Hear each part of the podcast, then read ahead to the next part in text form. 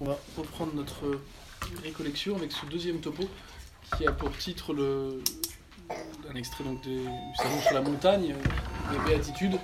Bienheureux ceux qui sont affligés car ils seront consolés. Donc c'est en Matthieu chapitre 5 verset 4.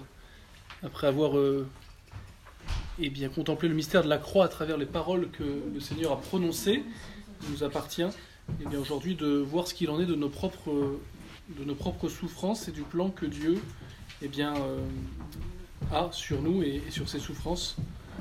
Euh, lui qui, bien sûr, est tout-puissant, lui qui est infiniment bon et qui, de soi, aurait pu éviter que nous connaissions les souffrances et qui, euh, de fait, ne voulait pas au début que nous souffrions. Je vous rappelle que la souffrance et la mort sont bien des conséquences du péché. C'est Saint Paul qui nous dit que le salaire du péché, c'est la mort. Il n'empêche qu'aujourd'hui, nous souffrons qu'aujourd'hui nous savons que nous mourrons et Dieu a un plan sur cette souffrance et euh, sur cette mort qui suit bien sûr l'exemple qu'il a donné lui-même et dont on a parlé ce matin. On pourrait se dire euh, si Dieu est bon, si Dieu est tout puissant, pourquoi le mal? Alors on répond ordinairement la, bah, la liberté hein, de, de l'homme qui n'avait pas été donné pour faire le mal mais qui était un risque que Dieu a pris. Et l'abus de cette liberté bah, a conduit à effectivement au péché, au péché originel, par lequel nos premiers parents ont perdu ces dons préternaturels, notamment ces dons donc euh, d'impassibilité, le fait de ne pas souffrir, et puis ce don d'immortalité, le fait de ne pas mourir. Mais on pourrait se dire, après tout, nous, euh, nous sommes des gentils, n'est-ce pas? Nous sommes chrétiens, euh, nous sommes enfants de Dieu par le baptême. Le baptême a effacé le péché originel, et pourtant, et pourtant, eh bien, nous en subissons encore les conséquences puisque euh, nous souffrons et nous mourrons. Alors on peut comprendre déjà que effectivement, si Dieu par le baptême supprimait la souffrance ou la mort, eh bien, il y aurait euh, probablement un intérêt tout à fait dégradant pour l'amitié avec Dieu que de, qui primerait dans la demande de, de baptême. J'entends par là que les gens seraient baptisés pour ne plus souffrir ou, ne plus mourir.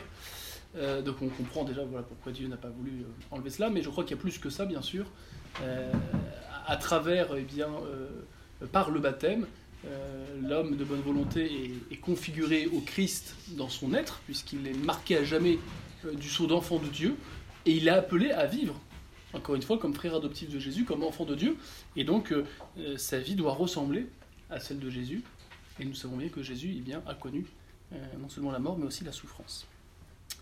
Alors avant de, voir plus concrètement quel est le, sens particulier que Dieu veut donner à nos propres souffrances, parce qu'après tout on pourrait dire, bon, très bien, le Christ il a souffert, sa souffrance était, salvatrice puisque bah, il était euh, innocent de tout péché, euh, parce qu'il était libre. Euh, mais, pourquoi, nous nous souffrir si, le Christ a souffert bah, et que ses souffrances ont une valeur infinie, pourquoi alors cela ne nous a pas épargnés nous-mêmes? De la souffrance et de la mort. On va voir, il y, a, un plan particulier que Dieu a sur nos, propres souffrances. Mais avant de voir cela, je voudrais quand même rappeler un peu ce qu'est la souffrance. Parce qu'en fait, quand on parle de souffrance, euh, on parle de beaucoup de réalités euh, distinctes qu'il faut, qu'il faut, à mon avis, préciser. Je crois que notre expérience, de, notre expérience à tous, euh, nous, rappelle que, notre expérience de vie, hein, nous rappelle que nous sommes ni anges, ni animaux, mais que nous participons de ces deux conditions euh, conditions animales et conditions rationnelles. Bref, nous avons un corps et nous avons une âme. Et qu'à ces deux dimensions de notre être, inséparables sur Terre, il y a deux types de souffrances. Si on veut faire court, la souffrance physique, qui affecte le corps, on parlera de douleur, et puis la souffrance plus intérieure, la souffrance psychologique, ou plutôt la souffrance qui affecte eh bien, euh, oui, les facultés les plus basses de notre âme, qu'on appelle la tristesse. On va essayer de définir un peu plus précisément ces deux types de souffrances. Voilà ce que nous dit l'Association internationale pour l'étude de la douleur sur la souffrance, euh, sur la douleur physique. La douleur est une expérience sensorielle et émotionnelle désagréable associée à un dommage tissulaire réel ou potentiel ou décrite en termes d'un tel dommage. Donc on voit bien que quand on parle de douleur physique, hein, euh, de souffrance physique, eh bien il y a à la fois un phénomène objectif physique qui atteint l'intégrité du patient, et puis il y a la perception de cette, euh, de cette atteinte, de ce phénomène. Euh, donc on ne peut pas réduire la douleur euh, à l'altération, mais l'altération physique est présupposée à la perception que le sujet en a qui cause justement ce qu'on nomme la souffrance. Vous aurez pas échappé qu'on ne parle pas de souffrance des pierres, des minéraux. On ne parle pas de souffrance des végétaux. Pourtant, il peut y avoir une altération. Mais il n'y a pas possibilité de perception, pas sensorielle, alors qu'on parle de souffrance animale. Donc, qui dit souffrance dit altération physique par une qualité contraire, euh, et donc qui va euh, troubler l'équilibre constitutif de la santé. Notre santé est la résultante d'un équilibre harmonieux de nos différentes parties. La maladie, c'est quand justement une partie euh, eh bien, ne vit plus en harmonie avec le tout et peut mettre en péril à terme la vie, comme on le voit notamment avec les cancers, qui sont des dégénérescences des cellules, qui fait que la partie se désagrège du tout. Et on remarque que plus un homme est de complexion parfaite, plus il est sensible, plus il ressent fortement l'apparition d'un déséquilibre qu'il y a entre ces parties, ce que saint Thomas appelait les, humeurs et les esprits animaux. Euh, tout ça pour dire que dans la, on redira, mais, mais l'altération physique va avoir un effet sur le patient qui est en partie relatif à sa propre complexion, à sa propre condition. La lésion, donc, qui est le fruit de cette altération euh, physique, euh, eh bien, euh, c'est donc l'élément donc, matériel de la douleur, c'est-à-dire que c'est, comme je le disais, c'est à la fois la cause et la condition. elle porte directement sur le corps, mais elle va avoir nécessairement une répercussion sur l'âme, car tant que nous sommes en vie, ce corps est animé d'une âme, et c'est par notre corps que l'âme est atteinte. Il n'empêche que l'âme va être principe de vie, va être affectée, au moins indirectement, par l'affaiblissement de notre, corps touché par telle ou telle maladie, euh, par tel ou tel, ou tel mot. Et il y aura souvent un contre-coup euh, sur notre âme et même sur euh, nos opérations les plus élevées. J'entends par là que quand vous êtes très malade, que quand vous avez la grippe, que quand vous avez très mal, eh bien vous êtes moins enclin à prier, à contempler, à étudier, à réfléchir, car il y a une unité de notre âme et que lorsque par notre corps les facultés les plus basses de notre âme sont touchées, et eh bien nos facultés les plus élevées euh, le sont aussi, au moins donc, euh, indirectement. En plus du fait que l'altération ayant provoqué telle ou telle lésion va empêcher le bon exercice de telle ou telle faculté. Et puis il y a la perception de cette lésion qui va causer en tant que telle la douleur. Il y a des gens qui, vous savez, euh, ont euh, des mots qui les affectent, des altérations, mais ils ne ressentent rien. Et c'est là une maladie. Hein, ceux qui, euh, par exemple, n'ont pas du tout le sens du toucher et qui ne voient pas que leurs mains laissées sur la plaque euh, brûlent, plutôt ne le ressentent pas, c'est très embêtant.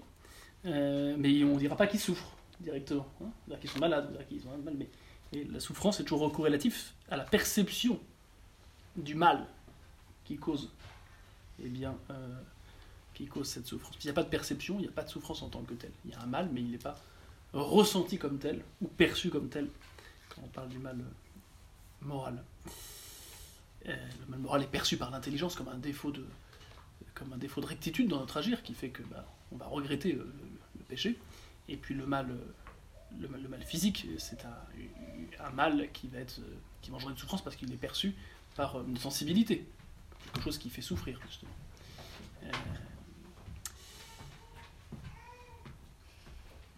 Donc on pourrait dire que la douleur, c'est, euh, comme le dit saint Thomas reprenant la définition de saint Jean d'Amassène, la douleur, c'est la sensation de la lésion. Non seulement qu'il y ait encore une fois le mal, mais il faut qu'il y ait la perception de ce mal. Cette perception, elle s'effectue très souvent eh bien, par le toucher. Hein. La perception expérimentale de la blessure, elle concerne le sens du toucher. Hein. Je suis toujours dans la douleur physique, hein, comme la douleur psychologique. Et c'est probablement fait par ce sens qu'il y a euh, que l'âme est le plus touchée euh, car précisément, eh bien, ce sens connaît immédiatement par contact. C'est ça qui fait que quand il y a un mal qui affecte eh bien, un corps, la douleur provoquée par le sens du toucher au contact de cette qualité contraire qui met en, péril l'intégrité du corps, peut être reçue très, très intensément. Euh, et puis le sens du toucher, par son, la façon dont il est, dont il est fait, eh bien, euh, est celui qui influe le plus sur l'exercice des autres, des autres sens. Hein, voilà. Et probablement cela parce que euh, le sens du toucher, dans la, la, façon dont Dieu l'a pensé, si je puis dire, en tout cas, que la nature lui donne sa place, eh bien, euh, est là pour nous, globalement, c'est le sens qui va nous permettre euh, de connaître et d'éviter tout ce qui pourrait nous être euh, nocif. Alors il y a aussi parfois les, odeurs, il y a aussi parfois la vue, mais par la douleur qui vient du sens du toucher au contact eh bien d'une qualité contraire qui, affecte l'équilibre, je vais pouvoir avoir une douleur localisée et commencer à pouvoir établir un diagnostic à partir de ce symptôme. Voilà pourquoi probablement bah, la nature humaine fait que Dieu a fait que de toucher une telle place. Voilà. Comprenons bien donc que, la douleur est toujours subjective. La souffrance, la douleur physique, en plus euh, psychologique, elle est subjective. Car elle ne se prend pas uniquement du mal objectif qui affecte le corps du patient, mais elle se prend du ressenti qu'il en a, qui est dépendant de plein de circonstances, qui est dépendant aussi de, la de sa propre euh, complexion. Il y a des gens qui sont plus ou moins insensibles à la douleur. même, euh, un même mal, une même maladie ne fera pas forcément, n'engendrera pas la même souffrance. Et je crois aussi la raison pour laquelle, très souvent, il n'est pas rare que dans les, hôpitaux, ils demandent sur une échelle de 1 à 5 ou 1 à 10, combien placez-vous la douleur. C'est parce qu'il ne suffit pas de savoir ce que le patient a pour savoir combien il souffre. Ça me fait penser à quelqu'un que je connais bien qui est médecin et qui devait se faire opérer des amygdales. Et il me doutait que c'était très douloureux, euh, parce que ton médecin. Et donc il était parti avant de, se faire opérer le lendemain, il était parti de son propre service en, prenant euh, un petit peu de morphine, en se disant ça pourra servir. le lendemain, il est opéré des amygdales sous anesthésie, puis on lui donne quelques, je crois, quelques comprimés de tramadol, enfin des ferralgons améliorés, mais voilà. Et il était pris d'une douleur euh, assez indicible. Et, c'est là qu'il a pris, euh, qu'il a pris son, paquet de morphine en pensant à tous ceux qui n'ont pas la chance, comme lui, d'avoir accès à ce genre de produit, mm. se disant que son confrère n'était absolument pas, euh, n'avait absolument pas effectivement su évaluer correctement la souffrance. Et peut-être qu'il n'avait pas été négligent, il y a juste que euh, la douleur est en partie relative au, au patient. La douleur, c'est ce sens de la blessure qui réside dans le touché, donc qui, est, qui, est, qui a son siège dans tout le corps, quoi, puisque tout notre corps est. Et c'est aussi pour ça que c'est le sens qui est le plus, euh, le plus prégnant, parce que c'est un sens qui traverse tout notre corps, qui enveloppe tout notre corps, de la tête aux pieds, euh, ce qui n'est pas le cas des yeux ou des oreilles. Et on rajoutera que la douleur, eh c'est aussi euh, la douleur corporelle, c'est aussi une passion, hein, causée à la fois par l'union à un mal physique qui atteint le corps, mais aussi par la perception de cette union, par le toucher. Euh, donc il y a un mouvement, il y a, quelque chose de positif, hein. il y a une réaction du corps à cette agression, ressentie comme telle, qui déclenche cette douleur. C'est là où on dit que parfois la douleur est utile, parce que justement elle, avertit hein, d'un danger ou d'un mal. Voilà pour ce qu'on peut dire pour la souffrance physique. Euh, voyons maintenant un petit peu ce qu'on peut dire sur la souffrance, euh, on va dire, psychologique. Euh, ou morale, mais pas au sens, pas au sens du péché, hein, au sens de la, la psychologie, justement, plutôt la souffrance psychologique, la, passion de tristesse, qui est un autre type de souffrance, qui est souvent liée à cette douleur du corps, mais pas toujours, on peut être très triste en, étant très bien dans son corps, en tout cas à l'origine, même si une tristesse prolongée va avoir des, répercussions sur le corps. on dit bien qu'on peut mourir de chagrin, en tout cas c'est ce qu'on dit dans certaines histoires. Donc la souffrance n'atteint pas que le corps, mais elle atteint aussi eh bien, notre sensibilité.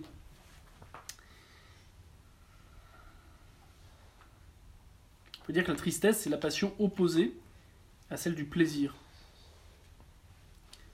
Tandis que le plaisir suit un objet qui exerce un attrait sur l'appétit sensible, la tristesse résulte d'une répugnance de l'objet à la sensibilité. Et on pourra dire pour la souffrance vraiment morale, pour le coup, euh, par rapport au bien ou au mal à faire, euh, pour être heureux, bah, euh, on pourrait dire que ça répugne à la, volonté. On être triste d'une mauvaise action qu'on a faite. Et là, ça sera, pour le coup, ce sera plus la passion de la tristesse, ce sera, ce sera la, plutôt ce qu'on appellera le repentir, ou, le, remords. Voilà. Donc la tristesse, euh, là aussi, n'est pas une simple privation euh, du plaisir, mais c'est aussi une disposition de notre affectivité qui naît, qui jaillit de la privation d'un bien perçu comme tel. Autrement dit, c'est une réaction, là aussi. La douleur, c'est une réaction du corps par rapport à un mal qui l'atteint. Euh, la tristesse, c'est une réaction de mon affect, de ma sensibilité par rapport eh bien, euh, à quelque chose qui s'oppose eh bien, à, mon bien, à mon bien sensible, ici à mon plaisir. Est-ce que la douleur extérieure est plus grande que la douleur intérieure? Est-ce que la douleur psychologique est plus grande que la douleur physique? Euh, On peut dire que c'est vrai que la, la, douleur euh, extérieure n'affecte que mon âme par l'intermédiaire de mon corps. Donc c'est moins immédiat, alors que la seconde va l'affecter directement. Donc on comprend que c'est la douleur intérieure qui en soi eh bien, euh, est plus forte. Euh, et on le voit dans la capacité que l'homme a d'accepter des douleurs physiques très grandes pour avoir une joie intérieure, ou pour éviter une douleur intérieure. À penser justement à la femme qui accouche ce que le Christ prend comme exemple. Je crois que c'est les douleurs les physiques les plus atroces qu'on peut vivre. Euh, comparable, je crois, à la rage de dents et encore. On dit qu'un homme ne serait pas capable de supporter nerveusement les douleurs qu'applique l'accouchement. Bon, après, je pense que là aussi, il y a une part subjective. Euh, mais ce qui est sûr, c'est qu'on voilà, est capable de souffrir beaucoup et, même d'oublier cette souffrance euh, lorsque la joie intérieure est en jeu. Ou que le bien moral est en jeu, parce que ça vaut aussi pour les martyrs, pour les hein. Donc la tristesse est plus universelle, elle englobe plus que la douleur euh, physique. Euh, dans la mesure aussi eh bien, où cette tristesse, elle va, rejaillir euh, sur le corps. Il y a une réciprocité des deux, hein. de toute façon les deux sont vrais, mais on voit bien que on peut être bien dans son corps et, mal dans, son, dans sa tête, si je peux dire, et en revanche, quelqu'un qui est mal longtemps dans sa tête, il risque d'être mal dans son corps. Alors, quelles sont les causes de la tristesse, cette souffrance psychologique, parfois morale, si on entend la chose à un niveau plus euh, proprement humain? Euh, Eh bien, d'abord, c'est une, une, réaction. Hein. La tristesse, c'est un mouvement de, ma sensibilité qui réagit de façon à fuir euh, eh bien, ce qui lui a fait perdre son bien. D'où le lien qu'il y a bien souvent, on le dira, entre la tristesse et la colère. Hein. on va se mettre en révolte contre ce qui nous a fait perdre ce bien qui nous a rendu tristes. Euh, donc la tristesse, elle a pour objet voilà, le, mal, donc le, bien qu'on a perdu. Et puis, euh, et puis elle a pour cause euh, eh bien, le pouvoir de celui qui nous a imposé ce mal, qui nous a contrariés. Hein la tristesse, elle va être causée par celui qui m'enlève mon bien sensible, faisant que j'étais dans la joie dans le, plaisir. Euh, donc il y a deux aspects essentiels à l'origine de nos souffrances intérieures. Il y a la contrariété du mal présent, et puis il y a euh, l'altérité de l'agent qui m'inflige ce mal. Et c'est parce que nos aspirations sont contrariées, ou nos inclinations sensibles sont contrariées, et eh bien que euh, on en veut aux êtres qui en sont la cause, aux événements qui les ont qui les ont causés. Il y en a, ils sont en colère contre la vie, ils sont en colère contre contre des choses dont personne n'y peut rien. Donc ça, c'est les causes objectives. Il y a des causes subjectives, bien sûr, de la, de la tristesse. Bon, il y a, la convoitise, hein, le fait de désirer des choses qu'on n'obtient pas. ça nous rend triste. ça, ça vaut même pour les biens sensibles. Hein. Euh, je pensais absolument avoir euh, mon chocolat parce que j'ai bien travaillé, puis je ne l'ai pas, je suis triste. Voilà. Et, puis le désir d'unité. Euh, là, on parle de l'unité comme étant euh, ce qui est convertible avec l'être. Là où il y a un être, il y a, une unité qui est inhérente à son être et qui lui permet euh, d'exister. Eh bien, euh, la, tristesse, ça va être la réaction devant ce qui va menacer mon unité intérieure ou même extérieure pour la maladie, et qui va mettre en péril l'harmonie des parties, et, qui va atteindre mon identité personnelle, dans son unité profonde. Voyez, il n'y aura pas de psychologue si il n'y avait pas cette disharmonie dans l'humain entre ses différentes facultés, ses sentiments, sa volonté, ses connaissances. La science psychologique et psychiatrique est née de la dislocation de ces facultés, qui peut engendrer dans les cas les plus graves des, pathologies euh, justement qui relèvent de la médecine. En tout cas pour endiguer les conséquences les plus néfastes, un schizophrène ou autre. Voilà, retenons que la souffrance de l'homme, eh bien, elle résulte de la présence réelle ou intentionnelle, c'est perçu comme telle, d'un mal qui lui est imposé de l'extérieur et qui vient contrarier sa volonté, son épanouissement, bref, la perfection auquel il aspire. Voilà les, causes de la tristesse, et voilà pourquoi des gens qui vont très bien en EHPAD physiquement vont très mal dans leur tête. Alors quels sont les effets de la tristesse? Ils sont multiples. Hein. Une difficulté là aussi, comme pour la douleur corporelle, parfois appliquer son intelligence à l'étude ou à la contemplation. Une pesanteur, un apesantissement, ce qui fait que la personne eh bien, euh, n'aura même plus envie de choses qui ordinairement lui auraient fait plaisir. Euh, un affaiblissement de l'activité générale. Hein. c'est euh, quelqu'un qui est très accablé, bah, il ne fait plus grand-chose de sa vie. Et puis ça peut mener à des états type dépressif, suicidaire, ou en deçà de ça, des insomnies, des cauchemars, des... Voilà. Donc on voit bien que, et on le sait bien aujourd'hui, les plus grandes tortures sont pas celles qu'on exerce au niveau du corps, mais directement au niveau de la sensibilité et de la psychologie. Donc c'est sûr que la souffrance en soi, elle est toujours une privation de la santé ressentie comme telle, par le corps ou par l'âme. Elle est toujours une déchirure dans le sujet, lequel se trouve divisé intérieurement entre une part de lui-même qui souffre et une part de lui-même qui ne veut pas souffrir. C'est ça qui va causer, voyez, ce mal-être consécutif à la souffrance. Et on comprend alors que la souffrance touche à l'être même de la personne et aussi à sa liberté intérieure. La souffrance peut parfois presque paralyser quelqu'un. Euh, quand bien même c'est la maladie dont la personne souffre, n'est pas la paralysie. Et, elle, se caractérise, cette souffrance, à la fois dans son aspect donc privatif, il y, a, une absence de ce qui devrait être, il y a ce côté passif, hein, on subit la souffrance, et, euh, et, elle est globale, elle touche tout notre être. On ne dit pas, ah c'est ma main qui souffre, mais c'est moi qui souffre. Vous voyez Donc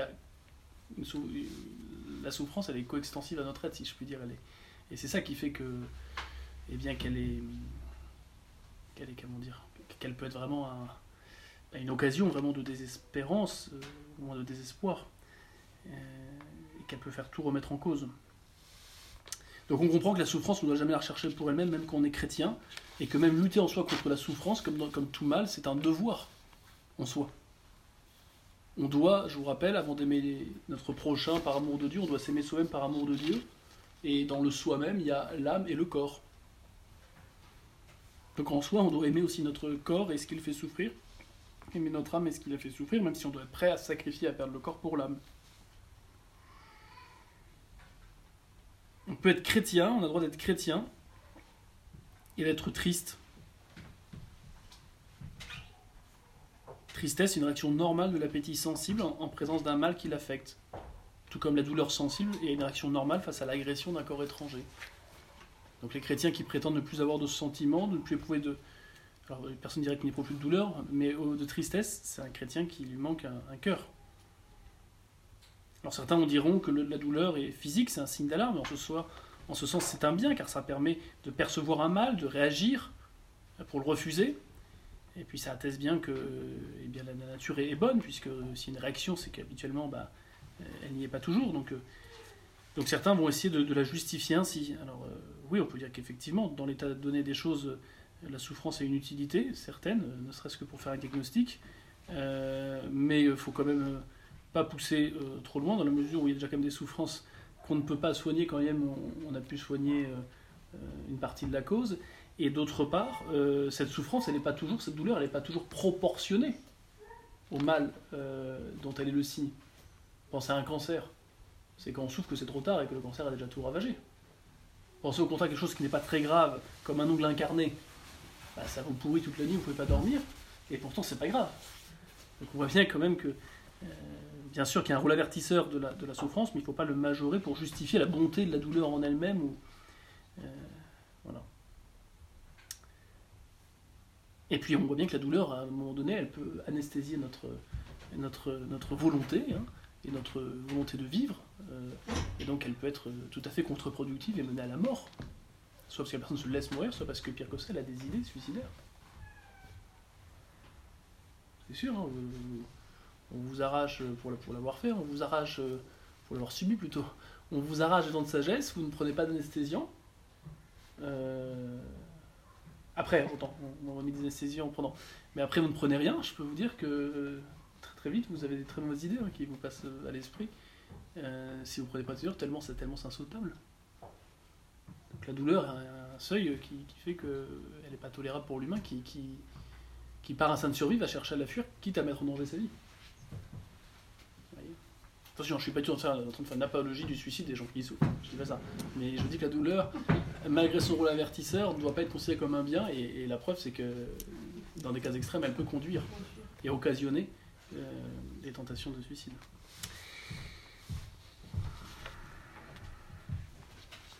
Voilà. Euh, quant à la souffrance, euh, à la souffrance psychologique, pour ce qui est de la tristesse, à la souffrance morale, hein, pour, ce qui est, du remords après avoir fait une, faute, euh, voilà, bah, on dira la même chose. Bien sûr que ça peut être un bien en ce sens que ça peut être perçu indirectement comme un bien, en ce sens que ça, va nous pousser à repousser eh bien, le mal présent, et ça peut nous prévenir d'un danger, euh, ou pour le péché, ça peut nous inciter à ne plus recommencer. Euh, et c'est là on voit que l'insensibilité au mal peut être un vice, hein, quelqu'un qui, se qui, qui ne se rend plus compte qu'il agit comme un bourreau et qui continue euh, parce qu'il n'a plus de sensibilité et puis parce qu'il n'éprouve plus aucun remords, c'est un monstre. Pensez à des gens comme, comme mais, mais là aussi, en soi, c'est quand même pas ce qui a été voulu dans, le plan, dans le plan de Dieu. Euh, même si, encore une fois, en tant qu'appréhension et réaction de notre sensibilité, eh bien, c'est le signe quand même de la bonté de notre nature et euh, ça peut nous aider justement à, développer la vie, de notre âme et de nos différentes facultés. Ce qui est sûr, c'est que dans notre condition, après le péché, c'est un passage obligé, d'où euh, l'objet de ce topo, de voir quel sens Dieu veut donner à nos souffrances, quel sens on doit lui donner. On comprend déjà, même sans être chrétien, que la souffrance, qu'elle soit physique ou euh, psychologique ou morale, eh bien, elle donne à la vie une, gravité supplémentaire. Elle peut permettre une plus grande capacité de compassion, d'empathie ou de compréhension, une plus grande en tout cas solidarité devant le malheur des autres. De même que la souffrance peut aussi donner un sens plus grand de la responsabilité et faire acquérir une certaine sagesse sur la vie, sur ce qui est d'important, sur ce qui est moins important. C'est aussi dans la souffrance que se relève, que se révèle pardon, la dignité de la personne humaine bien comprise, euh, pour les raisons notamment que nous disions tout à l'heure, euh, mais notamment pour ce qui est des souffrances euh, psychologiques et, après proprement morales. Il est clair que voilà, la capacité unique que l'homme a d'anticiper sa mort, et c'est ça qui déjà le fait souffrir avant, alors qu'il est en bonne santé, euh, lui donne une occasion euh, eh bien, de réaliser que- qu'il n'est pas fait pour rester sur Terre et de préparer cette mort. Et ainsi, on comprend bien que la mort d'un être humain ne sera jamais assimilable à celle d'un animal. Et c'est la raison pour laquelle saint Thomas classe euh, même la, tristesse, euh, vous voyez, comme un, bien honnête, dans la mesure où elle est une, certaine connaissance du mal, et puis qu'elle est un refus du mal, vous voyez, de notre sensibilité, mais aussi là, pour le mal moral, de, la volonté bien disposée qui, va du coup euh, le détester.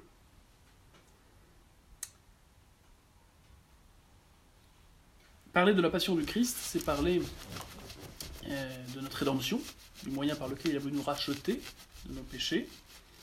C'est parler donc de la souffrance, car hein, qui dit passion, le Christ dit souffrance. Euh, cette passion euh, étant, euh, ce qui euh, euh, désigne euh, la vie du Christ, de son agonie jusqu'à euh, sa mort sur la croix. Et dans ce laps de temps, bien sûr, la souffrance a une part essentielle. Euh, c'est là que nous disons que le Christ a satisfait pour nos péchés. Satisfaction, c'est une partie de la vertu de pénitence qui pousse à agir pour détruire le péché passé en tant que le péché est une offense à Dieu. Alors on dit que le Christ a satisfait pour nos péchés sur la croix, et déjà à l'agonie, euh, ou à la flagellation, euh, et pourtant, comme je vous le disais tout à l'heure, le Christ a mérité toute sa vie. Car le mérite se prend de la bonté d'une action qu'on fait librement par amour. Le Christ, qui prenait son petit déjeuner le matin avec la Sainte Vierge et Saint Joseph, faisait un acte de charité ayant une valeur infinie puisque posé par un homme qui est Dieu. Et pourtant, on ne dit pas que là, il a satisfait pour nos péchés. À ce moment-là, on dit qu'il a mérité. Donc on voit bien qu'il y a un lien entre la satisfaction et la souffrance. Là où il n'y a pas un lien directement entre le mérite et la souffrance. Puisqu'on peut mériter sans souffrir. On l'a vu ce matin. Alors la satisfaction, c'est une partie de la vertu de pénitence, hein, comme je le disais. Mais attention, le Christ, lui, n'a pas eu la vertu de pénitence. Quand on dit il fait pénitence pour nos péchés, on dit il satisfait pour nos péchés, en termes techniques. Satisfaire, faire assez, c'est-à-dire qu'il apporte une compensation proportionnée ou même disproportionnée ou surproportionnée, parce que surabondante par rapport aux dommages causés par le péché. Mais comme la pénitence inclut la décédation de nos péchés, du péché de celui qui l'a fait en vue de rétablir eh bien, euh, la relation avec Dieu, on comprend qu'en soi, le Christ n'avait pas la vertu de pénitence, puisque ça supposerait la contrition. La contrition suppose avoir péché. Le Christ n'a jamais péché, donc il n'a pas eu la contrition. Et on ne peut pas regretter les péchés pour quelqu'un d'autre. C'est pour ça que le Christ ne, force personne à être sauvé, même quand il a fait tout ce qu'il fallait pour que ce soit possible. Parce qu'il faut la contrition. Mais il a satisfait. Et il a satisfait comment? Pas simplement en faisant donc des actes bons par amour, mais en souffrant.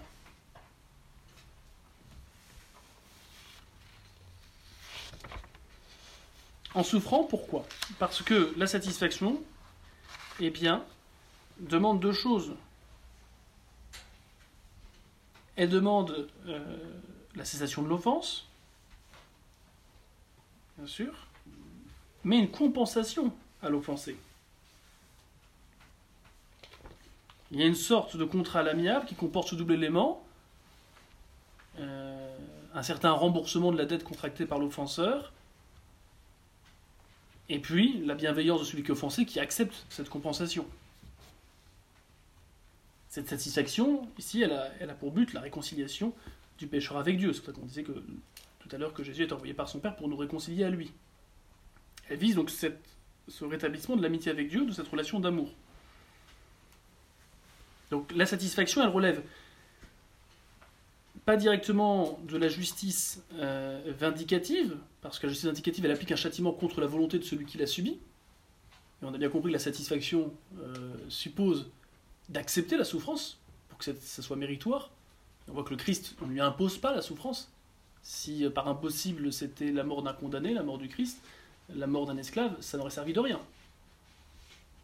Donc la satisfaction du Christ, pas plus que celle du chrétien qui satisfait pour ses péchés, relève de la justice vindicative car c'est pas une peine infligée contre la volonté. On avait dit que souffrir c'est une chose, mais ce qui compte c'est l'accepter qu'on est chrétien. Et par amour, autrement ça ne sert à rien. Et c'est pas non plus, la satisfaction ne rêve pas non plus la justice commutative au sens strict, car on rendra jamais exactement euh, ce qu'on a pris à Dieu. Déjà, parce qu'on est des créatures et que Dieu est infini, et que d'autre part, euh, celui qui a rompu l'amitié ne peut pas reprendre l'initiative de celle-ci. Donc, on dira que, d'une certaine façon, dans un sens euh, analogique, puisqu'il y a une très grande distance entre Dieu et l'homme, entre le créateur et la créature, entre le rédempteur et le, et pécheur, mais d'une certaine façon, eh bien, on dira que la satisfaction relève hein, euh, eh bien, de la vertu de, justice, euh, même si elle est d'un autre ordre, parce qu'elle implique justement la miséricorde de l'offenseur, qui va tenir pour juste la compensation qu'il aura décidé de demander, mais qui est en deçà de ce qu'il faudra en toute justice.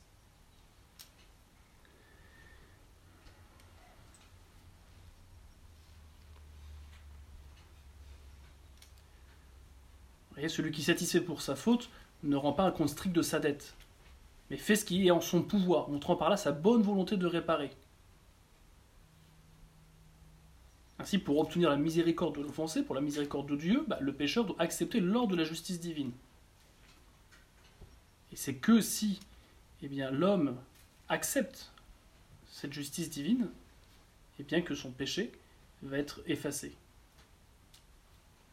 Alors il va effectivement, on va le voir, eh bien, accepter l'ordre de la justice divine, euh, soit en assumant spontanément eh bien, des mortifications, des souffrances qu'il va s'infliger, pour compenser des fautes passées, soit en supportant patiemment des peines qui lui, qui lui sont soit directement infligées par Dieu, euh, comme pour le purgatoire, soit qui sont permises en ce monde. Donc dans toute œuvre satisfactoire, alors bien sûr, hein, pour le Christ, ça va sans dire, hein, pour le Christ, la satisfaction relève euh, de la justice, mais, mais, de la miséricorde, mais dans un autre sens. De la justice, parce qu'il apporte une réparation infinie au dommage infini causé par le péché. Car, comme je le disais encore samedi, la gravité d'une faute se prend pas simplement de la faute, mais de la dignité de celui qui est offensé par la faute. Une claque donnée à un camarade n'est pas la même chose qu'au professeur, n'est pas la même chose qu'au directeur, n'est pas la même chose qu'au ministre, quand bien même la claque est aussi forte. Le péché, le péché grave est une faute en ce sens infiniment grave, qui mérite une réparation infiniment grave, et infiniment importante. Et pour le coup, de ce côté-là, le Christ en justice, étant infini, il apporte une compensation infinie. Il y a une justice, au sens strict, qui est établie par le Christ, qui ne pourra jamais être établie par le pécheur, en revanche. Pour la raison que j'ai dit, parce que le pécheur reste une créature finie. Et puis il ne peut pas avoir l'initiative de lui-même, de toute façon, de la, de, la, du paiement de la dette. Et, j'ai dit, et je disais, et par miséricorde, mais dans un autre sens, du côté du Christ, il satisfait au-delà de la justice, pour le coup, non pas en deçà, au-delà parce qu'il apporte plus que ce qu'il aurait fallu. Surabondance de ses souffrances permettrait de sauver des univers entiers. Hein et il a voulu souffrir bien plus, on l'avait vu l'année dernière et je n'y reviens pas, mais pour manifester, euh, bien sûr, la gravité du péché, la grandeur de sa miséricorde, et puis euh, le prix de nos âmes. Donc, retenons que dans toute œuvre satisfactoire, il y a deux éléments. Il y a quelque chose de pénible à faire, afin de réparer l'offense, en retirant quelque chose au pécheur. Et c'est ça qui fait qu'il y a une peine à faire euh, réparation. Et puis il y a la bonne volonté de celui qui assume une telle peine, pour que la relation d'amitié soit restaurée. C'est très important ces deux éléments. Hein. Encore une fois, on peut mériter sans souffrir. Le principe du mérite, c'est faire le bien par amour. En revanche, pour réparer, il faut que soit enlevé à l'offenseur quelque chose qu'il a pris à l'offenser. Et ainsi, pour compenser cet amour désordonné de soi qui à travers chaque péché, et cet amour désordonné parfois aussi des biens sensibles, il faut une œuvre qui va contrarier cet amour désordonné, qui fait que on qualifie cette œuvre de pénible, et qui va compenser, et qui va satisfaire. C'est-à-dire dédommager, pas en justice stricte pour les raisons que j'ai dit, mais selon une certaine justice. Et puis il y a la bonne volonté, et ça c'est le plus important, pour que cette satisfaction soit méritoire, et qu'elle aboutisse à la relation d'amitié avec Dieu, qui a été abîmée par le péché.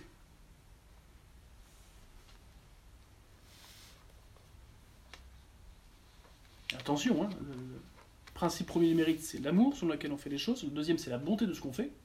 Et pour les, réparer, pour, réparer les péchés, expier, il faut effectivement qu'il y ait un caractère pénible. Alors notons, hein, je l'avais déjà dit hein, dans une autre récollection, que tout ce qu'on fait de bien, de toute façon ici-bas, a toujours aujourd'hui un caractère pénible, parce que dans la nature déchue, faire le bien est difficile. Et c'est ce que dit Saint Paul, tout le bien que je voudrais faire que je ne fais pas, et tout le mal que je ne voudrais pas faire que je fais. Où il incarne cette humanité déchue, en fait, par ses paroles.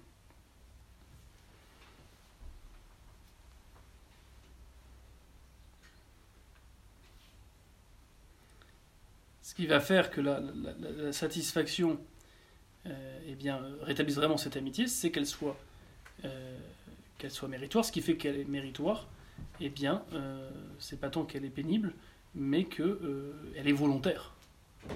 Qu'elle est volontaire et qu'elle est, est faite, cette satisfaction, par amour de Dieu. Donc c'est bien sûr la satisfaction un acte de pénitence, mais celle, la satisfaction du chrétien, c'est un acte de charité.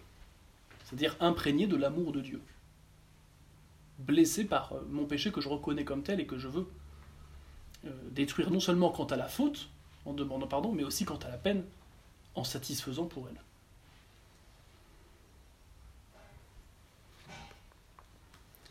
Et pour bien euh, avoir ça en tête, que ce qui compte avant tout dans la passion du Christ, c'est pas tant ses souffrances que la charité qui en est au principe. Voilà ce que nous dit saint Thomas dans le De Veritate Question 26, article 9. La passion du Christ n'était pas satisfactoire, n'était satisfactoire que dans la mesure où elle fut subie.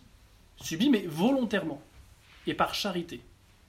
Pour dire subie volontairement, il y a, un contresens. Bah, la volonté supérieure, hein, la volonté qui obéit à la raison, autrement dit, euh, eh bien, était de faire tout ce que son père lui demandait, y compris d'accepter ses souffrances. Et elle n'a pas fait défaut. En revanche, les souffrances ont contrarié la volonté inférieure, ce qu'on appelle la volonté de nature, c'est-à-dire l'inclination spontanée à fuir le mal et à chercher le bien et le plaisir.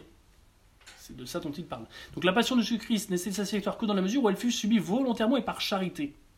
Le mouvement même de charité de celui qui souffre, mouvement qui est dans la partie supérieure de sa raison, correspond dans la satisfaction à ce qui dans la faute dépendit de la raison supérieure. Quand je fais une faute et que je me gave de bonbons, il y a le désordre objectif euh, de ma nature sensible qui s'attache excessivement euh, et bien, à de la nourriture et qui, en fait, et, qui, euh, peut mettre en péril même la santé. Mais au-delà de ça, dans, mon intelligence pratique et dans ma volonté, il y a eu cette idée de, vivre pendant un instant pour le bonbon. Pour celui en tout cas qui, qui, prend des bonbons jusqu'à s'en rendre malade. Mais il y a eu en tout cas un, désamour de Dieu, soit léger, soit grave, et un amour excessif de, euh, de, cette, créature. Et, et bien c'est la charité qui va justement compenser, lorsque je fais une satisfactoire, euh, qui est dans ma volonté, qui va compenser ce désamour de Dieu qu'il y a eu.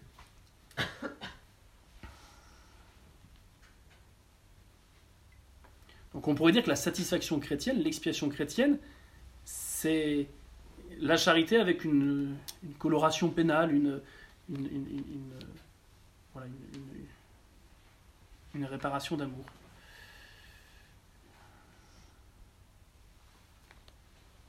c'est la charité qui détruit la faute. C'est vrai que s'il n'y a pas charité, ça ne sert à rien. Mais c'est la souffrance qui détruit la peine méritée par la faute. Donc ne séparons pas, encore une fois, dans la passion du Christ et dans la souffrance du chrétien, pour qu'elle soit chrétienne, eh bien, euh, la charité, l'amour de la souffrance. C'est la souffrance offerte par amour qui devient le moyen de réparer le dommage induit par le péché dans l'ordre de la justice.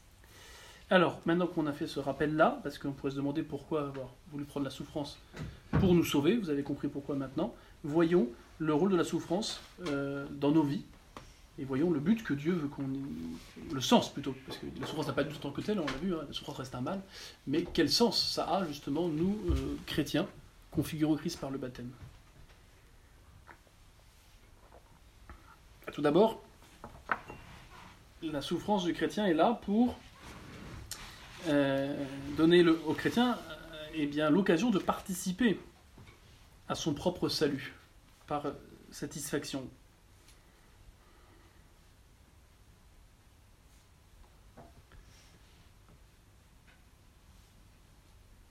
Il faut bien comprendre que non seulement quand Jésus vient sur terre à notre place pour nous sauver du péché, il accomplit une œuvre de justice, mais aussi une œuvre de miséricorde, parce qu'il prend notre place.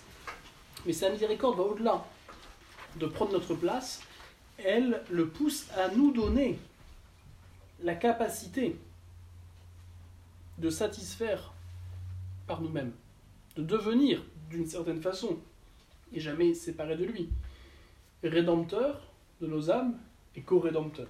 On verra qu'il y a aussi sur la souffrance de sauver des âmes avec Jésus. Vous voyez, il est toujours plus parfait à une cause de rendre ses effets cause, seconde. Vous voyez De donner aux effets la vertu de la cause, je ne sais pas comment le dire. C'est le propre d'un adulte, hein, c'est de pouvoir retransmettre la vie. Plus parfait qu'un enfant, on ne peut pas. Eh bien, euh, le, chrétien n'est pas simplement quelqu'un qui est sauvé par la vie de Jésus, mais c'est quelqu'un dont la vie est appelée à, euh, à mériter son salut et à permettre le salut d'autrui. Jésus, autrement dit, donne euh, la possibilité, donne aux chrétiens la capacité et la dignité eh bien, de, de satisfaire en nous associant eh bien, au mystère de la rédemption. D'abord parce qu'il nous rachète, hein. il nous rachète comme chef de l'humanité, comme nouvel Adam, il est constitué chef euh, bah, de toute l'Église, il ne vient pas comme personne individuelle, hein, montrant un bon exemple. Non, il, meurt comme chef de l'humanité nouvelle, qui est l'Église, et c'est ainsi qu'il mérite vraiment, en justice, pour nous la réparation de nos péchés, l'obtention des grâces nous permettant de les regretter, et puis la gloire du ciel. Et rien que par cela, il nous manifeste notre dignité en nous, en nous montrant, euh, en nous donnant, euh, eh bien, euh, en nous redonnant notre dignité perdue d'enfant de Dieu, mais en nous rendant aussi co-méritants de notre salut, car il veut que désormais par sa grâce, nous puissions, avec lui, mériter notre salut et celui des autres. Il veut autrement dit nous faire nous rendre participants de sa victoire sur le diable, sur le péché, sur la mort, et non pas simplement comme bénéficiaires de sa victoire. Oui, mais monsieur l'abbé, il y a quand même des âmes qui sont quand même bien choisies, quand on pense à Frère Élie ou à Sainte Rita. Ou... Oui, on pourra en reparler à la fin, parce que, mais oui, oui, c'est sûr qu'il y a eu des âmes qui ont compris que leur mission plus spécifique était, était l'expiation. Et euh, voilà, même si tous les chrétiens, justement, eh bien, euh, ont cette dignité d'être cause de leur salut en et par Jésus, et cause en et par Jésus du salut des autres. C'est tout le mystère de la communion des saints, et là qui concerne tous les chrétiens et pas simplement les âmes d'élite. Mais vous avez raison, certaines âmes, plus que d'autres, ont eu un ministère par la souffrance accepté et consenti. Euh, voilà, penser à un Saint, Dominique qui, euh, qui, se donnait la discipline tous les soirs en, suppliant Dieu, en disant Mais que, que vont devenir les pécheurs Voilà notre satisfaction, le fait, notre capacité à réparer nos péchés, à satisfaire, eh bien, bien sûr, présuppose celle du Christ. Euh, si nous avons cette capacité-là, c'est parce que euh, le Christ étant Dieu, son humanité étant innocente euh, de tout mal, il a pu expier non pas pour lui-même, puisqu'il n'avait rien à expier, mais pour nous ses souffrances euh, et, sa mort euh, constituent un sacrifice vraiment au sens strict et en justice agréable à Dieu, car elles sont celles d'un innocent.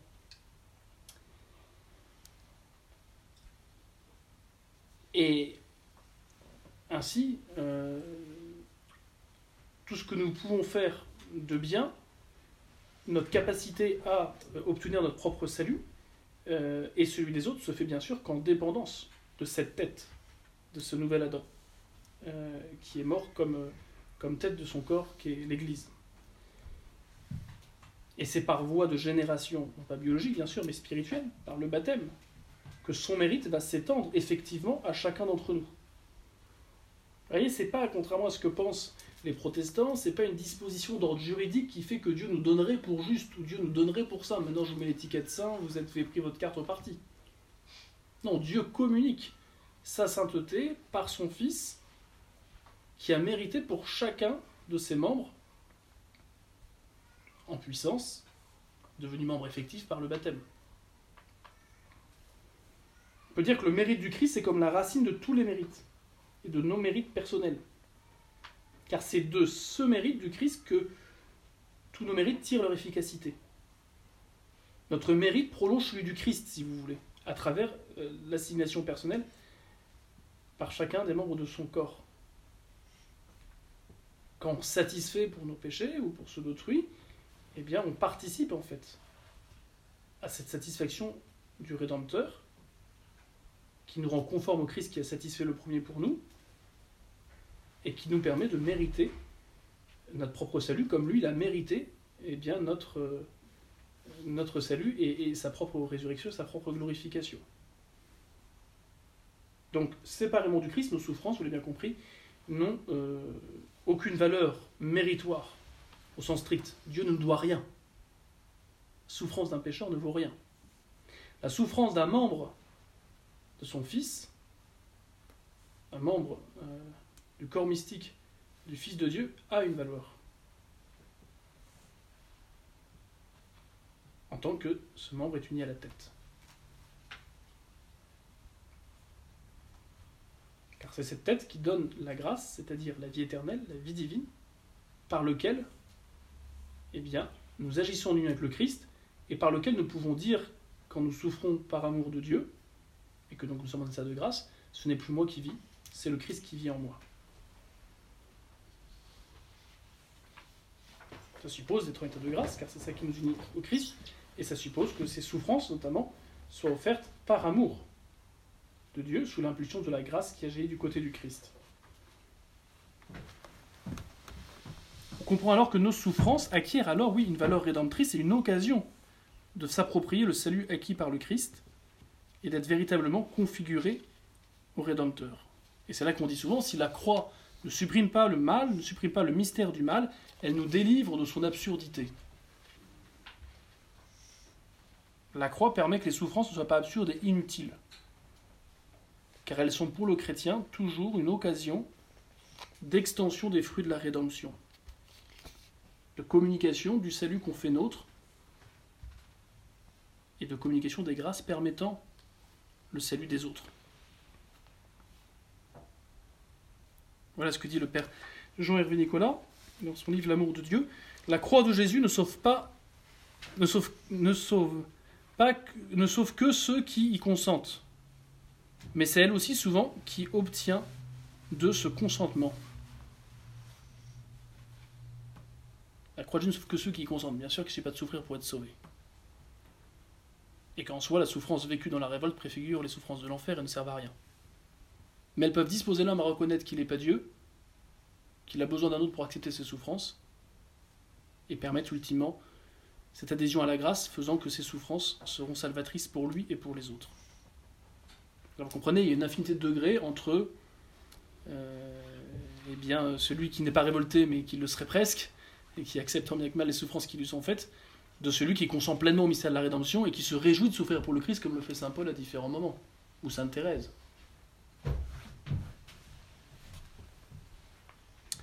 Donc souffrir pour acquiescer à notre salut, souffrir pour se laisser configurer dans nos vies et dans nos morts euh, au Christ. Souffrir aussi quand on est chrétien pour devenir co-rédempteur avec Jésus. Si on aime Jésus, on aime ceux qu'il a voulu aimer, il a voulu aimer tous les hommes qu'il a voulu sauver. Alors on ne peut être indifférent, comme je vous le disais, eh bien, à la perte des âmes. Et nous devons alors, et nous voulons par amour de lui, devenir sauveurs avec lui. Le Christ veut nous associer par nos souffrances à la satisfaction surabondante qu'il a méritée pour nos péchés, mais aussi pour le péché des autres. Voilà pourquoi Saint Paul se réjouit de ses souffrances comme une occasion de configuration au Christ, non seulement dans son être. Voilà ce qu'il dit, au reste que personne désormais ne me suscite plus d'embarras, car je porte sur mon corps les stigmates de Jésus. Galates, chapitre 6, verset 17. Et aussi, dans, dans sa vie, il se réjouit de cette configuration au Christ, afin de connaître lui et la vertu de sa résurrection, d'être admis à la communion de ses souffrances, en lui devenant conforme dans sa mort, pour parvenir, si je le puis, à la résurrection des morts. C'est Saint Paul aux Philippiens, chapitre 3, versets 10 et 11. Voilà le motif de réjouissance immédiat du chrétien qui souffre, c'est celui de se savoir configurer au Christ. Car on sait que de cette configuration dépend notre gloire du ciel, notre propre résurrection et le salut des autres. Saint Paul, dans bon nombre d'épîtres, développe cette mystique de la souffrance chrétienne. Il dit que c'est-à-dire assimilé, c'est-à-dire euh, fait image de Jésus, c'est-à-dire. Euh, le Christ, le, Christ dit, Saint Paul pardon, dit que le fidèle est quelqu'un de crucifié avec Jésus, se conformant à sa mort pour part à sa résurrection. Voilà ce qu'il dit aux Galates et aux Philippiens. Le, le chrétien et le fidèle, c'est celui qui souffre à cause du Christ et qui s'en réjouit, alors même jusqu'à se glorifier, de porter justement ces stigmates du Christ, comme on l'a entendu. Et le chrétien, c'est celui qui sait que ses souffrances sont rien, ses souffrances sont rien en comparaison de la gloire, de la joie du ciel qui l'attend. Et elles sont même un gage de certitude d'accéder au ciel si elles sont vécues justement dans l'amour de Dieu. Donc elles ne sont pas simplement un moyen de ressembler au Christ, mais elles sont eh bien, euh, un chemin sûr d'arriver au ciel. Et voilà cette phrase mystérieuse que Saint Paul dit pour rendre compte de la souffrance du chrétien, non seulement pour son propre salut, non seulement pour euh, être l'image de Jésus qui est l'ami, mais aussi pour aider, entre guillemets, Jésus à sauver les autres. Voilà ce qu'il dit. Maintenant je trouve ma joie dans mes souffrances pour vous, et je complète ce qui manque aux tribulations du Christ en ma chair pour son corps qu'est l'Église. je complète ce qui manque aux tribulations du Christ. C'est quand même très provocateur d'écrire ça.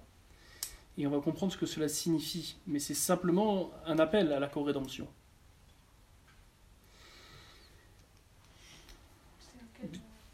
C'est euh, Épître aux Colossiens, chapitre 1, verset 24. Même si déjà en soi, le fait de continuer à aimer Dieu dans les souffrances et à lui être fidèle est déjà une façon eh bien, d'aider Jésus à sauver les âmes, euh, car c'est un exemple, bien sûr. Euh, et voilà pourquoi aussi il se réjouit de ces tribulations, euh, non simplement en raison de, la fierté que les chrétiens ont de voir leurs pasteurs, leurs évêques, leurs évangélisateurs souffrir pour le Christ et tenir bon, mais d'autre part parce que ceux qui justement n'auront pas été ébranlés dans leur foi par ces souffrances qu'ils ne comprennent pas forcément, eh bien, seront sauvés et auront un titre de gloire supplémentaire. Bon, mais plus que l'exemple, on va le dire, il y a vraiment dans le plan de Dieu une place accordée à nos souffrances, non seulement pour obtenir notre salut, à nous, pour le faire nôtre, mais aussi euh, pour euh, mériter, eh bien, euh, d'une certaine façon, en tant que nous sommes les amis de Dieu, du Christ, eh bien, le salut des autres. Alors bien sûr, encore une fois, il ne manque rien dans ce qu'a fait Jésus pour sauver l'humanité entière, même ce qu'il a fait suffira à sauver des mondes entiers. donc il ne faut pas avoir une insuffisance du côté du Christ.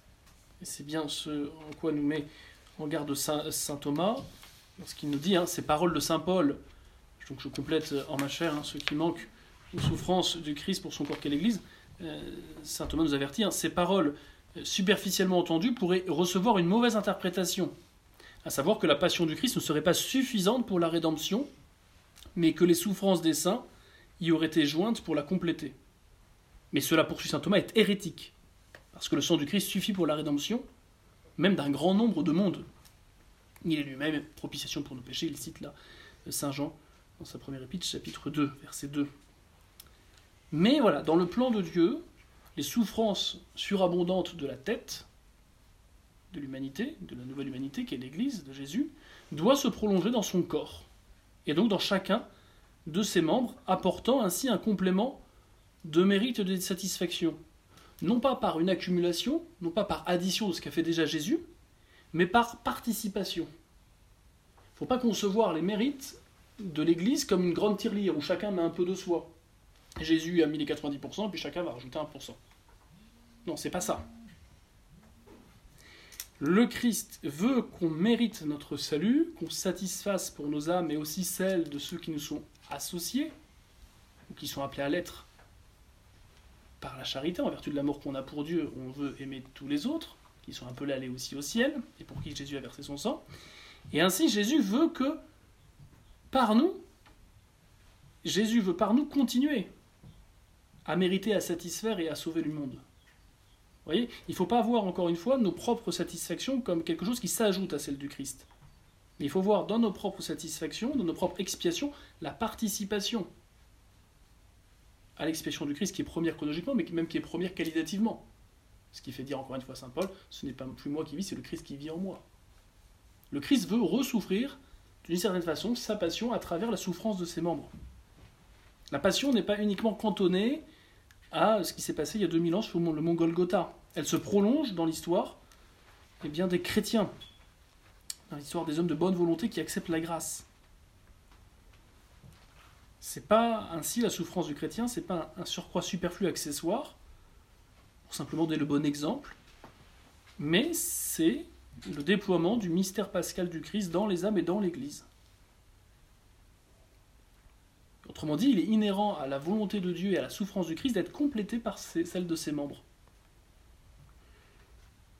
Le Christ et l'Église, c'est la même chose, disait Jeanne d'Arc. C'est une seule et même chose. C'est une seule et même personne mystique. Et Dieu, de toute éternité, a disposé la somme totale des mérites de la tête et du corps en sorte que les membres que nous sommes combleraient, principalement par leur souffrance, la mesure déterminée d'avance des mérites du Christ total. Donc euh, quand Dieu veut le salut, il a de toute éternité en vue la somme de satisfaction acquise par le Christ dans sa passion, mais dans sa passion qui se continue à travers les souffrances acceptées de ses membres.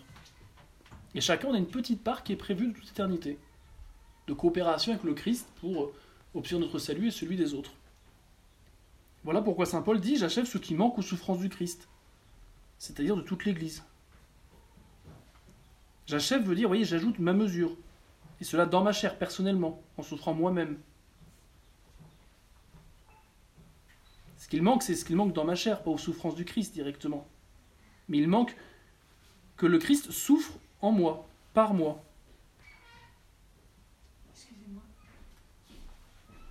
Quand vous voulez savoir, en fait, si tous les saints arrivent à ce genre de raisonnement. Ben c'est Saint ou Paul. s'ils- ou S'ils arrivent à genre de sensibilité. Je sais pas si-. Alors, je ne sais, je, je sais pas s'ils raisonnent euh, tous et s'ils ont ça explicitement euh, en vue. En revanche, là, l'enseignement que j'explique, c'est celui qui est tiré de Saint Paul directement. Donc, c'est pas une spiritualité propre à certains chrétiens. Après, la façon dont c'est vécu par chacun, euh, tous n'ont pas les mêmes connaissances et tous n'ont pas la même spontanéité à vouloir offrir pour euh, expier en général et pour le salut des autres en particulier. Mais euh, Voilà. sans la raison, on ne peut pas arriver à ce genre de. On peut Alors c'est plutôt, c'est pas. Je, sensibilité. alors, je préfère qu'il me réponde aux questions à la fin parce qu'il faut vraiment qu'on avance, mais sans, sans la raison, je crois qu'on ne peut pas arriver de toute façon au pressentiment que la souffrance puisse servir à quelque chose, encore une fois.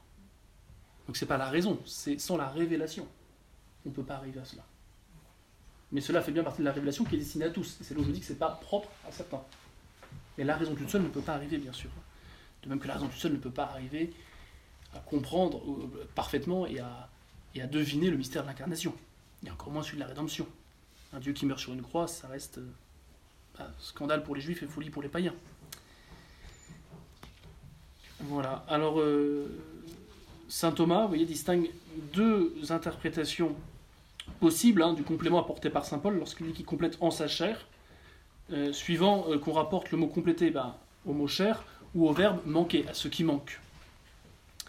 Saint Thomas nous dit que saint Paul veut ici atteindre avec tous les saints la somme des mérites que Dieu a prédestinés pour l'Église. Voyez, Dieu a en tête euh, les mérites du Christ, mais du Christ pas séparé de son corps. Et cela donc du coup en ajoutant chacun sa mesure de mérite en sa chair par ses propres souffrances. Et il y a un manque en ce sens que tant que le Christ n'a pas souffert en Paul, eh bien ce qui est prévu de toute éternité comme part de mérite du Christ à travers les mérites de Paul, si je puis dire, eh bien euh, il y a ce manque. Voilà, voilà ce que ça veut dire, le, voyez, le terme manque. Ça, ne signifie en rien qu'il aurait manqué du côté du Christ quelque chose à ses souffrances, que ce soit en leur nombre ou à leur intensité ou, en l'amour sur lequel le Christ les a acceptés. Et de même, dit saint, dit saint Thomas, que la valeur du mérite satisfacteur du Christ tient à la divinité de sa personne et à la charité de son âme humaine, de même la valeur des souffrances du chrétien se mesure à son union au Christ tête et à l'amour qui l'anime. C'est ça qui fait que une même souffrance, selon qu'elle est vécue plus ou moins en proximité avec le Christ, plus ou moins en oblation euh, euh, d'amour euh, pour son Père et, pour, le salut, eh bien va être plus ou moins satisfactoire. Là aussi, analogiquement, c'est retrouve ce qu'on a dit sur la douleur, il suffit pas qu'il y ait un mal pour savoir ce que la personne souffre, il y a un ressenti subjectif. Il ne suffit pas non plus d'accepter telle ou telle souffrance pour avoir tant de mérite, cela dépend essentiellement de l'union qu'on a au Christ lorsque on accepte et qu'on vit euh, ces souffrances. Alors cette union au Christ, elle n'est pas euh, sensible, elle n'est pas psychologique, donc il n'y a que Dieu qui peut la mesurer.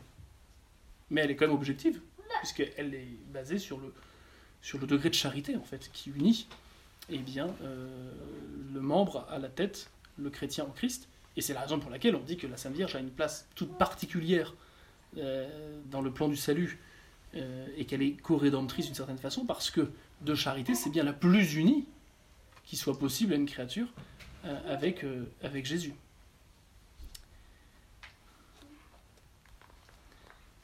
Donc c'est là où on voit la révolution apportée par la passion du Christ, en ce sens que dorénavant, pour l'homme de bonne volonté à accepter la grâce, la souffrance est transfigurée en une offrande d'amour,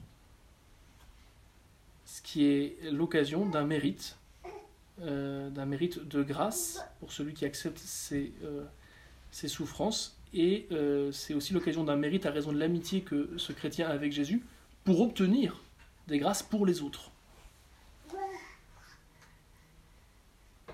Et on comprend alors qu'aucune souffrance en ce sens eh bien, est inutile. La deuxième interprétation que saint Thomas donne par rapport à ce manque, eh bien, euh, si, on le ramène euh, au mot chair, hein, euh, ce qui manque en ma chair, là, en ce sens, le manque n'est pas du côté de l'Église, mais de l'apôtre lui-même.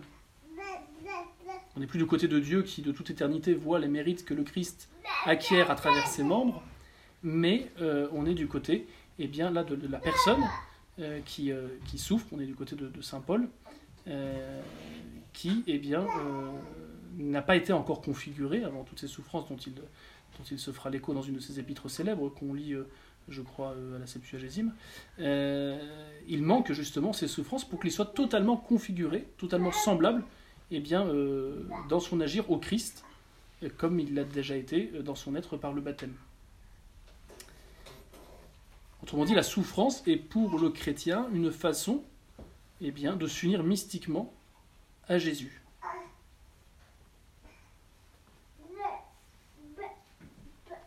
La souffrance est donc un moyen privilégié pour le chrétien d'union au Christ. Et ce qui fait dire qu'il y a cette solidarité entre chacun euh, des chrétiens, euh, chacun des membres. Euh, quand le Christ souffre, c'est tous les membres qui souffrent, et c'est pour ça qu'on souffre avec le Christ quand on revit cette, cette semaine sainte. Mais quand un membre de l'Église souffre, bah, c'est tout le corps qui souffre. Car il y a cette solidarité. On ne peut pas être indifférent eh bien, à cette souffrance euh, de n'importe quel membre du corps de l'Église.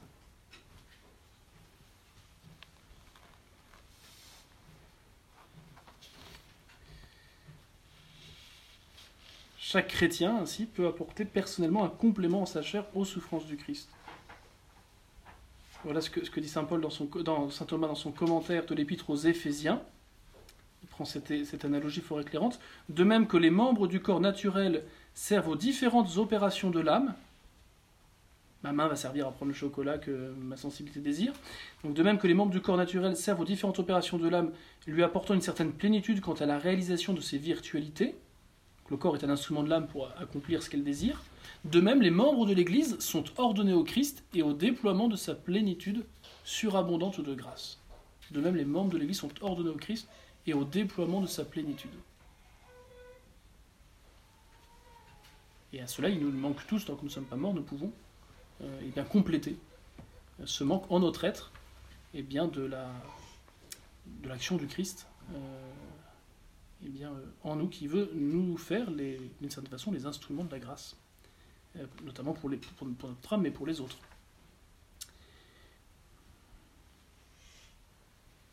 Donc retenons que la souffrance personnelle de chacun d'entre nous, de chaque chrétien, est celle du Christ total, tête et corps. Voilà. Je complète en ma chair donc ce qui manque aux souffrances du Christ pour son corps qui est l'Église. Et là, on voit bien la finalité co-rédemptrice dont je vous parlais. Il nous appartient, par nos souffrances acceptées en union avec le Christ, principe premier de tout mérite et de toute satisfaction, d'édifier, de bâtir l'Église. C'est ça qui a donné, euh, c'est là que s'enracine le fameux adage euh, euh, sans des martyrs, semence des chrétiens.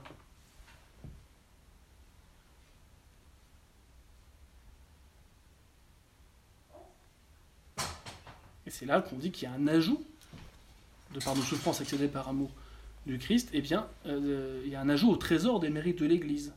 Non pas comme un, conglomérat, comme je vous le disais, de mérites qui se juxtaposerait comme les pièces dans une tirelire, mais comme une solidarité organique et féconde, car nul ne vit, nul ne souffre, nul n'acquiert de mérite uniquement pour lui-même, mais toujours dans et pour le corps entier.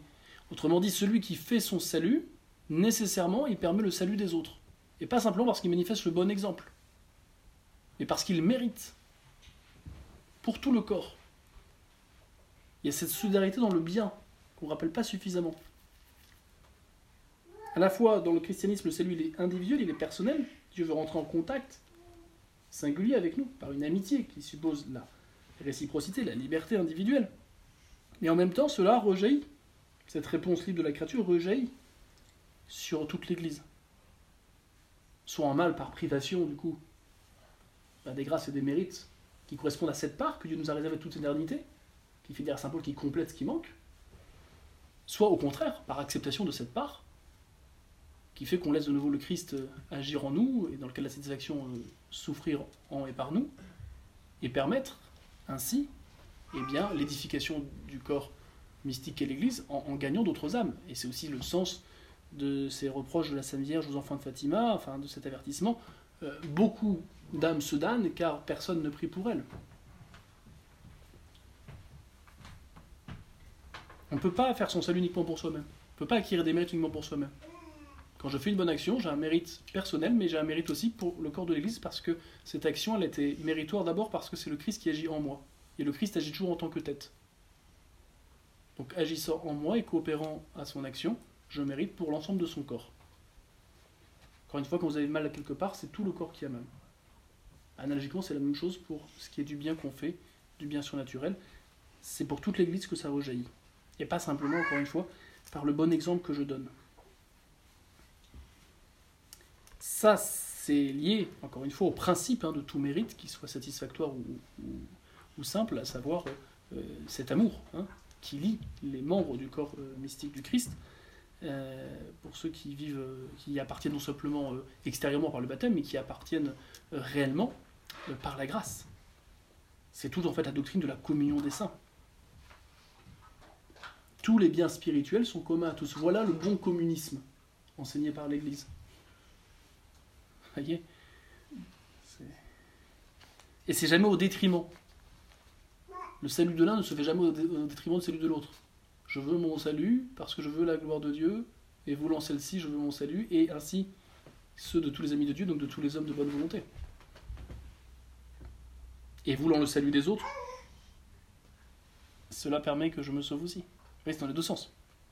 En voulant me sauver, je permets à d'autres de, participer des mérites de mes bonnes actions me sauvant, et en voulant sauver les autres par mon bon exemple, euh, par ma cohérence de vie, par mes bonnes paroles, euh, par euh, les mortifications que j'accepte, bah, je sauve aussi mon âme. Car il n'y a pas de plus grand amour que de donner sa vie pour ceux qu'on aime, et donc il n'y a pas de plus grand amour que de donner sa vie pour Dieu à travers les hommes qu'il est venu racheter. Donc il ne faut pas avoir de crainte à offrir toutes ces bonnes actions d'une journée ou d'un mois ou d'une année pour les âmes du purgatoire ou pour les pécheurs endurcis. Il ne faut pas se dire, bah, tout ça, ça veut dire que c'est une, se- une- une année en moins dans, dans ma fiche de cotisation. Non. Parce que c'est méritoire aussi pour moi, puisque derrière, il y a cet amour de Dieu qui anime. Voilà, alors je crois que le temps passe très vite, donc j'avais beaucoup de choses à dire, mais je vais juste conclure. Voilà, en disant que nous devons être joyeux de souffrir par amour de Jésus. On doit être joyeux de souffrir par amour de Jésus. On ne doit pas quitter cette recollection en se disant la vie est triste, ici-bas il n'y a que comme perspective la souffrance et la mort pour euh, ressembler à Jésus. Non, ici-bas, nous nous devons d'être heureux, non pas d'une joie comme le monde la donne, mais comme seul Dieu peut la donner, et comme il la donne à ceux qui veulent, eh bien, euh, à la suite de son Fils, euh, eh bien, sauver les âmes. C'est d'ailleurs la raison pour laquelle, non sans provocation, Jésus dit Bienheureux ceux qui sont affligés, car ils seront consolés. Ça reste une béatitude. On ne doit pas euh, ressortir de cette contemplation du Christ souffrant de ce matin euh, comme si euh, on s'était. Enfin, comme si on avait fait un acte de complaisance morbide dans la souffrance, se disant qu'elle était bien en elle-même. Non. Mais la souffrance, transfigurée par ce visage du Christ, offrant sa vie pour la gloire de son Père et notre salut, alors devient un chemin sûr de bonheur et de béatitude, et d'une certaine façon dès ici-bas. La plus grande joie de savoir eh bien, qu'on fait la volonté tout simplement de celui qu'on aime et qu'on lui ressemble. Alors, heureux les affligés car ils seront consolés, donc nous dit euh, le Christ, et tel que cela est euh, rapporté euh, en Saint Matthieu chapitre 5, verset 5. Euh, alors, quelle est la nature de cette affliction qui pourrait être pourtant source de joie, en croire le Christ? Euh, Bon, bah, tout d'abord, la contrition, hein, selon laquelle on pleure euh, nos propres péchés et ceux des autres. Ça, c'est un premier motif de tristesse, mais qui peut devenir, on va le voir après, un motif de joie. La considération de notre misère présente, hein, et la prolongation de notre, exil loin du ciel. hein. On devrait être triste d'une certaine façon de, vivre longtemps, car d'une certaine façon, c'est ça qui, empêche eh bien, de, rejoindre celui qui nous, a, qui nous a créés. Et puis enfin, les renoncements qu'implique la mort au monde, puisqu'il y a un combat spirituel qu'il faut se détacher de ces affections désordonnées et de tout ce qui pourrait être un obstacle euh, à l'amour de Dieu par-dessus tout. Mais à cette triple affliction volontaire, que ce soit la contrition, la considération de notre propre misère, et puis le combat spirituel qui, implique ces renoncements, bah, correspond une triple joie, une triple consolation, celle obtenue par le pardon des fautes, pas plus grande joie que de ressortir d'une bonne confession, celle de l'espérance de la vie éternelle qui nous rend déjà joyeux, parce que l'espérance n'est pas simplement euh, une probabilité de ce qui se passera, euh, euh, mais c'est la certitude qu'on est sauvé. Et que vivant cette souffrance en union avec le Christ dès actuellement, on ne peut pas, on, ne peut pas ne pas aller au ciel, justement, si on demeure dans cet état-là. Et donc c'est déjà une source de joie. Et puis la consolation, enfin, de l'amour divin par rapport au renoncement euh, qu'implique le combat spirituel qui pourrait euh, nous faire souffrir, euh, eh bien, il y a quand même cette joie qui en découle de, l'Esprit Saint qui nous, qui nous console dans, dans, cette, dans cette complaisance, dans l'unique bien qui vaut le coup, le bien divin, Dieu lui-même. Ce qui explique que dans les, plus grands renoncements, jusqu'à la renoncement de, sa propre vie pour les martyrs, eh bien, il chantait lorsqu'ils allaient sur l'échafaud.